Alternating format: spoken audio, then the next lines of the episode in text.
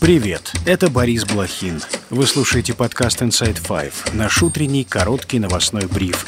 Пять самых важных и интересных историй от инсайдера всего за несколько минут. Сегодня 8 февраля, четверг. История первая. Россия нанесла массированный ракетный удар по городам Украины. Атакам подверглись Киев, Харьков, Николаев, Львовская и Днепропетровская области. По данным местных властей, в результате атаки есть погибшие, еще десятки человек пострадали. Российские войска атаковали Украину беспилотниками и ракетами «Калибр», «Искандер» и С-300, заявил главнокомандующий ВСУ Валерий Залужный. По его словам, украинские военные сбили 44 воздушные цели. По данным городских властей, в Киев ракеты заходили несколькими волнами по разным направлениям. Воздушная тревога продолжалась около трех часов. Одна из крылатых ракет упала на многоэтажку в Голосеевском районе. Начался пожар. Украинское издание Defense Express опубликовало фото обломка ракеты, прилетевшей по Киеву. Судя по маркировке изделия, это может быть «Циркон», новейшая гиперзвуковая ракета, которую ранее не запускали по территории Украины. Глава европейской дипломатии Жозеп Барель, который находился в Киеве во время ракетных атак, рассказал, что его утро началось в убежище. Это повседневная реальность храброго украинского народа с тех пор, как Россия начала свою незаконную агрессию, написал он в соцсетях.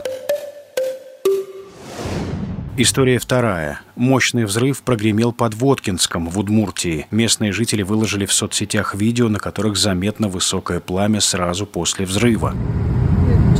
А вон пожар. Это взрыв какой-то. О, Да. нифига себе. Фу, завоняло жестко. Так это взрыв.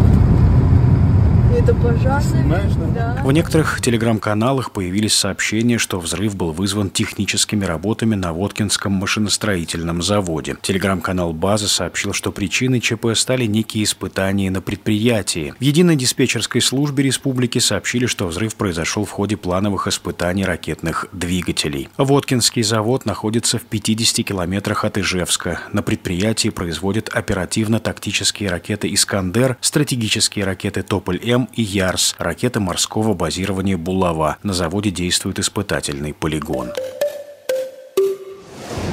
История третья. Премьер-министр Израиля Беньямин Нетаньяху отверг предложение радикальной палестинской группировки «Хамас» о прекращении огня. Нетаньяху вновь пообещал уничтожить «Хамас». Только полная победа позволит восстановить безопасность в Израиле, заявил премьер. Ранее «Хамас» отверг сделку об освобождении израильских заложников, которая была предложена посредниками на встрече в Париже и согласована с Израилем. Группировка выдвинула встречное предложение, которое предполагает прекращение огня на 4,5 месяца, в течение которого все заложники будут освобождены, а Израиль выведет свои войска из Газы. В результате нападения боевиков Хамас на юг Израиля 7 октября прошлого года погибли около 1200 человек, более 200 были взяты в заложники. В ответ Израиль развернул военную операцию в секторе Газа. Палестинская сторона утверждает, что в результате израильского наступления погибли более 26 тысяч жителей сектора.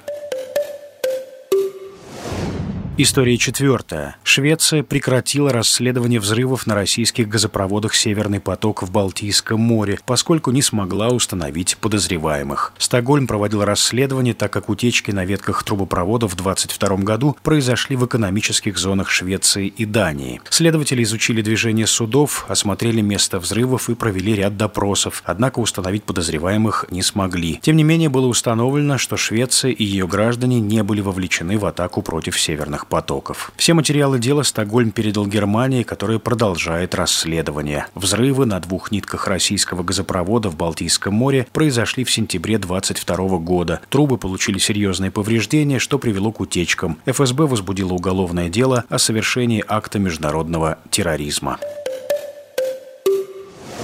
История пятая. Действующий глава Азербайджана Ильхам Алиев побеждает на внеочередных президентских выборах. По предварительным данным, он набирает более 92% голосов. Сторонники Алиева встретили первые итоги выборов салютами и уличными танцами.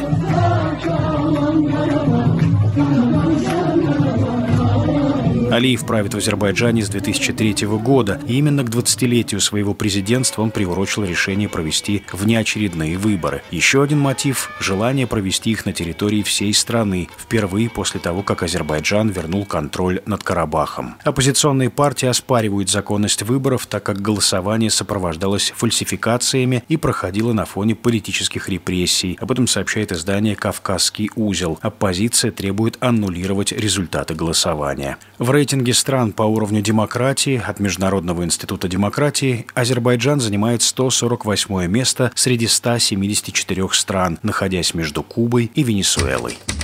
И это все на сегодня. Это был подкаст Inside Five.